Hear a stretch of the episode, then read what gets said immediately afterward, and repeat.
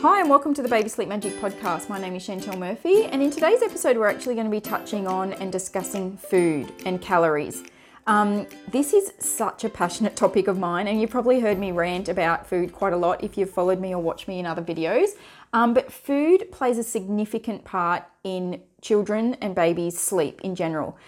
Babies and children will not go to sleep and stay asleep if their tummy isn't full and they are not content. And what babies and toddlers are very good at doing is controlling their own calories. So that means if they are up all night feeding, whether they're on a bottle or they're on the breast or they're just comfort feeding, even, it might even be every 45 minutes if you're really unlucky. But in some cases, it could be every couple of hours where they're jumping on for a comfort feed because that's the only way they know how to get themselves back to sleep. But over a period of 10 to 12 hours, that tends to be a lot of milk over that time. What generally happens, they wake up in the morning and they're not overly fussed on breakfast or milk even in the morning, or they're not overly interested in much until probably well after lunchtime, until all the calories that they've had overnight have started to wear off and burn off. And now they're starting to get a little bit interested in food or, you know, if not even milk towards the very end of the afternoon. And they just know, even if you're offering them food, if they're at an age where they're able to eat, they will taste it, they will snack, they will have a little bit of this and a little bit of that, but ultimately they're just going to keep pushing it away, turning their face away because they know they're going to make up for those calories overnight.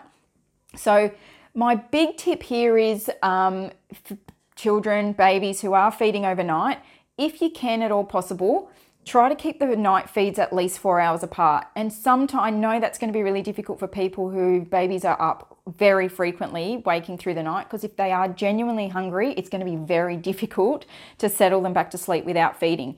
So, in that case, what you want to do if you're doing a bottle feed, you want to reduce the amount of milk you're offering in the bottle. So, it, look, 120 mils is kind of my go to. You don't really want to be offering too much more than 120 mils and if you can make it four hours apart. If you're on the breast and Bub's waking up, you want to make that feed count. You don't want them latching on, having two or three or 10 sucks, and then falling asleep again. Because one, they're not getting full in that, and two, they're using you as a prop. So, what you want to do is make that feed count, turn the lights on, undo their sleep suit or their pajamas or you know tickle their feet. Really engage make them engaged in this feed. We want them to feed and we want them to feed well.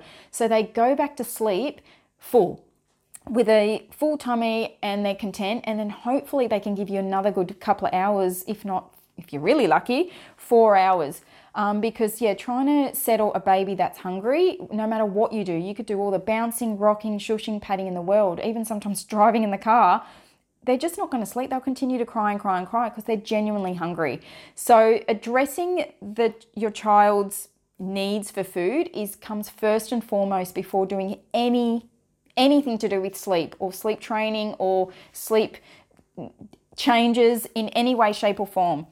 So like I said, babies and toddlers uh, control their own calories. So what you want to try and do is offer less at night and more through the day. So if you've got a little one that is not on solids, you might want to start feeding your little one through the day, whether it's breast or bottle. If they're waking up every hour overnight, then feed them every hour through the day. Now, they're not going to have a full feed, obviously. Um, they're not going to smash 180 mils every hour, and they're certainly not going to have two boobs every hour. But what you can do is offer it. We can't force feed, but we can just offer it. And whatever they have every hour through the day, it hopefully over a period of 24 to 48 hours will start to reduce the need for what they need overnight. And even if they do then wake, going to be so much easier for you to comfort them back to sleep, whether that's rocking, patting, holding, because they're content and their tummy is full and their needs have been met. So yeah, that's my tip when it comes to calories in particular and um, with night feeds. And then if your little one is on solids, increase those portion sizes. Increase some more. If you if you've got a little one above the age of eight months old, make sure you start implementing some morning tea, some afternoon tea.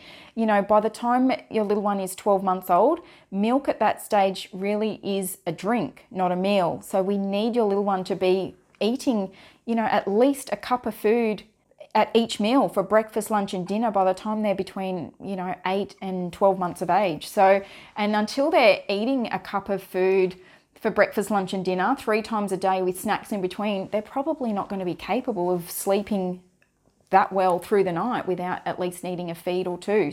yeah, that's my advice when it comes to the food. So, my other tip when it comes to night feedings, in the event that you are wanting to reduce night milk, um, what I would suggest or recommend doing is if you're on a bottle, start with 120 mils and do that for three to four, five days. After four, or five days, reduce it down to 100 mils and do that for a further four days. And then after another four days, reduce it down to 80 mils for four days and so on, 60 mils for four days. 40 mils. And when you get down to 40 mils, after that four days of 40 mils, then replace it with water. This is, though, really important. Your baby at this point really needs to be on solids to be able to achieve this. So, and when I say solids, by you reducing the milk slightly overnight, is naturally going to start increasing their calories through the day because they're missing out on a little bit at night, but they're going to make up for it during the day. If you were um, breastfeeding, same method applies, but obviously you need to use your phone or you need to use a timer. So if they're on the breast for 10 minutes, you would do that for four days, then you reduce it down to eight minutes for four days, and then six minutes for four days. Once you're down to four minutes after four days, the same system applies. You would then go in and offer water. But then again, this is all relevant if your little one can self settle. So if you are already you know, rocking or feeding your little one to sleep, you know, your success rate should improve with calories, but you probably won't experience a little one that goes to sleep and stays asleep for long periods of time because they will probably still need a little bit of comfort to get them over the line. But applying that comfort should be a lot more successful if your little one is full and content. And I say this to all the families that I work with when we go to a buffet all you can eat, we want to come home and we want to sit on the lounge and veg out and go to sleep. That's how we feel. We're, we're, we're content with how we feel and we just want to doze off and go to sleep. And that's how we want your baby to feel, whether they're on solids or whether they're just on milk. We want them to have that full content feeling before they go down for even their nap during the day. You can offer a top up or um, obviously at night. You know, babies over the age of six to eight weeks old, they know the difference between night and day. So when your little one is going down for the night, if they're really protesting and they're really putting up a bit of a fight, chances are they know it's nighttime and they are not quite content and satisfied with the way they're feeling and they either want a bit more milk. You know there's a lot of other things that come into that as well. You know timings plays a big part overtide undertide um, temperature a little bit and obviously teething and discomfort plays a huge part for babies over the age of six months of age. But majority red flag that i do see is hunger. Baby like i said they know it's nighttime. They know they got a long haul ahead of them of sleep. They want to get the most calories they can and they will continue if it's there to feed until they are completely full and therefore once they're content and happy and sometimes that only might be an extra 30 or 60 mils in that bottle or an extra bit of breast milk just to get them over the line uh, that they're happy and content and can give you four to six hours and what should happen at the beginning of the night, babies should go to sleep for the night, whether it's between 6 or 7, 7:30 p.m., and they should have their best and deepest sleep. This is and us adults are the same. We go to bed at the beginning of the night and we have our best and deepest sleep for at least the first 5 to 6 hours. And then generally from there, we stir, we can hear things, we're quite vigilant of our surroundings. But the first initial part of our sleep, we're in our deepest and, and best sleep. Babies are the same, no matter how old they are. When they go to bed for the night, they should have their deepest and best sleep for the first at least four to five hours. If they're not, if they're waking up in the first hour or two, if not earlier than that, generally there's a reason why. Well, there is a reason why. They're either if they're over the age of five to six months, teething can definitely contribute to their waking because they're uncomfortable, they're in a little bit of pain and discomfort. It generally rears its ugly head at night time because there's no distractions, they're laying down, and they're finding it difficult to doze off and go to sleep and get into that deep sleep.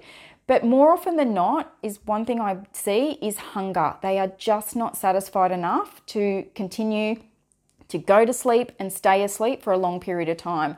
And they will need that constant topping up of the breast or an extra bit of bottle, or even in some cases, you just need to keep going in and cuddling them and cuddling them and cuddling them or giving them extra bits of comfort.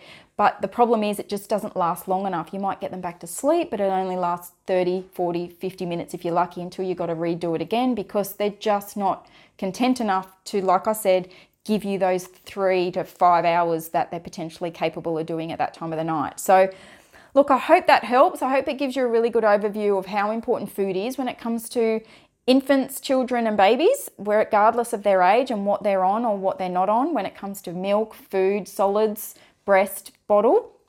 Um, it's just important all around that they're, you know, happy and content for a long period of time. So, um, look, if you do find this information useful, please feel free to share it with another mum or a friend, and I will see you in the next episode.